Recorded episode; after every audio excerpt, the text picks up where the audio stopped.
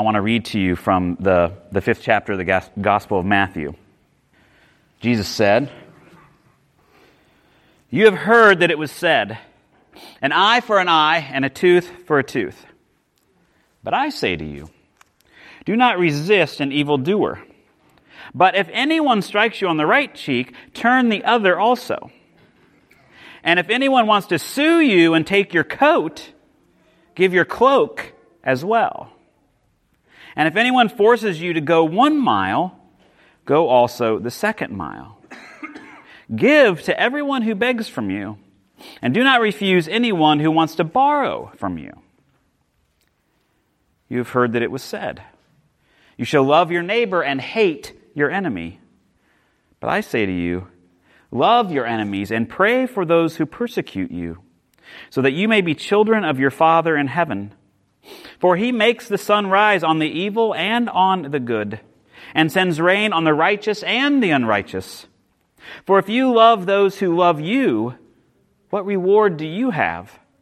Do not even the tax collectors do the same? And if you greet only your brothers and sisters, what more are you doing than others? Do not even the Gentiles do the same? Be perfect, therefore, as your heavenly Father is perfect. Gee, Jesus, thanks a lot for those things. Yeah, I mean, just when I thought I had some stuff figured out, then you start turning the tables on me. Just when I sort of, you know, get comfortable in my life, you throw these things at me, and then you say, be perfect. Well, I mean, the world is telling me that that's an impossibility, right? I mean, just turn on the turn on um, any commercial for anything, and you'll find out very soon that you are not perfect. You are not perfectly shaped or sized. You don't have the perfect car or the perfect golf club or the perfect whatever right? You need a nip and a tuck. You need to get in the gym, you know, whatever it is. There's no way you'll ever be perfect. And then conversely, on the other side of that, in our minds, we have, most of us have this thing called perfectionism going on. We hold ourselves back oftentimes because we think something needs to be perfect before we ship it, you know, before we do it. That somehow we've, we, have we have got to make it just so before it can, it can get out there into the world. Because we're afraid that people will criticize it if it's not just, just right. But what we know, and what all the gurus tell us, is that's just another way of procrastinating. That's another way of sabotaging ourselves and of, and of not really living into who we are because it'll never be perfect. And even if it is, have you ever done anything and you thought, man, that was good? That was really good. And then five seconds later, you go, and then I could have done this, and I could have done this, and I could have done this. We've got some runners in here this morning. Have you ever run a really great race? I mean, a really good one where you, just, you felt good, everything seemed to go pretty well, and then you get to the end and you're thinking about it later, and you thought, and then you think back, and you go, oh well, I could have, I could have gone a little faster here. Maybe I shouldn't have stopped and got that Gatorade. You know, maybe I should have taken an extra energy gel. You know, whatever it is. I mean, there's always, our minds are always trying to improve upon things. And so if, if we're trying to attain some level of perfection, we're never going to be there in terms of those things. And so these sayings are beautiful. They get quoted all the time, but they're difficult, I think, to understand and to, and to, and to sort of walk into. They really, um, in, in this little section here where Jesus is, is sort of turning, turning things inside out and upside down in, in terms of the Sermon on the Mount. And you know, I've told you that if you, wanna, if you want to, um, if, you want to introduce somebody to, to the content of who Jesus is and what his teachings are about, take them to the fifth chapter of the Gospel of Matthew. Take them to the Sermon on the Mount. Let them read it and let them just listen to, to sort of the core of what Jesus is teaching. Um, but they're, they're beautiful, they're difficult, and they really have, they, they really have, um, they really sing the music of the Old Testament too. Nate read from Leviticus. And if you remember some of those words, you know, now then you listen to Jesus and you're like, wow, there's, there's a lot of similarity here. There's a lot of similarity here. Leviticus, as, as, um, as, as all of you know, I mean, is, is, is your favorite book in the Bible. I mean, if you want to go to sleep, if you want to go to sleep, that is the book for you. Just start reading about cubits and measurements and how many doves you're supposed to take to the offering and, and all that sort of thing, and man, you'll be out just like a light. But what's interesting is that Leviticus really is, really was, in, in some sense, a, a big step in, in, in, in the life of, um, of faith because in that time, in ancient times, and you've heard me preach this before, in ancient times, um, people were afraid of the gods. They, they felt like the gods were angry and you had to appease them or they would smite you. you know? And so in Leviticus, all of these, you know, all of these rules are laid down, but it made it so that people had a better understanding of the relation, of how to have a relationship with God. Now, for us, it feels very, it feels very demanding. It feels very structured and strict and, and, and tight and held in. But some of this stuff is pretty amazing. I mean, just think about Think about this. When you reap the harvest of your land, you, will, you shall not reap to the very edges of your field, or gather the gleanings of your harvest. You shall not strip the vineyard bare, or gather the fallen grapes of your vineyard. You shall leave them for the poor and the alien. I am the Lord your God. Here it is. They live in a time when that is that's their world. That's how they that's how they live is by is by planting and harvesting.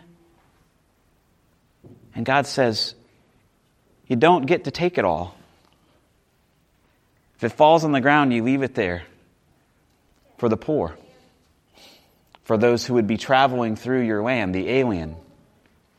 There's this generosity there that, that is really strange. I mean, today, you know, we're all about efficiency. We're trying to, we're trying to eke out every little bit of productivity so we can maximize profits and do all that. We, you know, at least in theory, we don't try to leave anything behind. We don't want to have any waste. We want to eke it all out so we can get that bottom line up a little higher. But God says here, you got to leave some margin. You got to leave some margin for the poor. You got to care about the people that are around you that don't have what you have. I mean, this is, I think this is a huge step.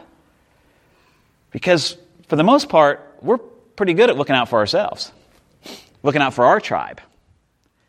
And here it is in, in, in Leviticus, he's talking to, he's talking to the chosen people. These are God's people, and they could go around, well, we're the chosen ones. You know, that's us you are not us, and so we, you don't get anything. No, but the whole, I mean, throughout, throughout the Old Testament, there is this notion of you care for the other. Not just your own kin, even though that's big, that's big here, but you care for the other, the people who aren't like you, the people who are poor, the people who are the alien, it's really fascinating to me just because it goes against, I think, just our, our tendencies and, and, and our nature. And in the, and in the midst of that, um, God, at least through, through Moses here, continues to say, You do that because I am the Lord. Because I am the Lord. And I am perfect. I am holy. I, I am set apart from you, and I have set you apart. You are to be holy, you are to be perfect. And the way that we are perfect is when we love our neighbor. And we do that by loving God. And we do that by loving neighbor because they go together in like an infinity loop.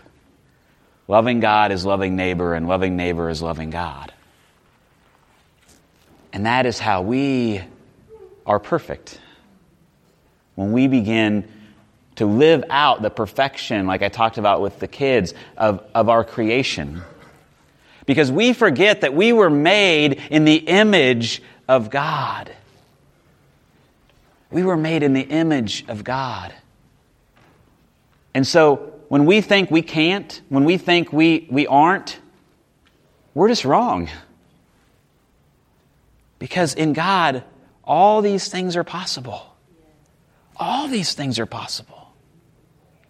We can share our bread with the hungry and still have enough for ourselves. We can care for the alien and still be safe in God. We can turn the tables on the usual way of doing things and live into who we were called to be. Jesus, in this passage from the Sermon on the Mount, as, as, one, as one commentator said, is fighting fire with water. Because what do we usually say? Fire with fire. Right? You push me, I'm going to shove you. You punch me, I'm going to kick you. Right?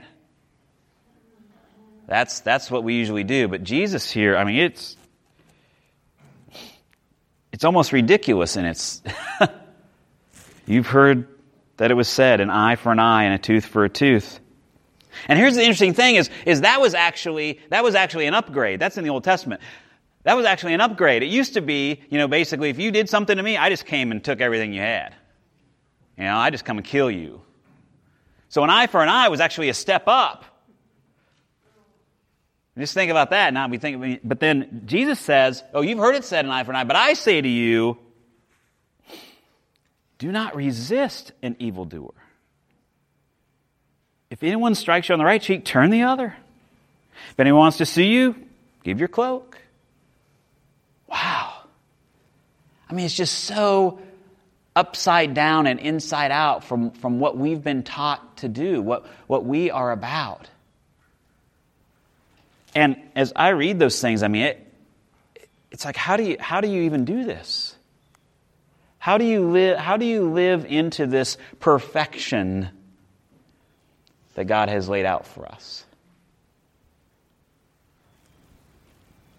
Well, we do it by following Jesus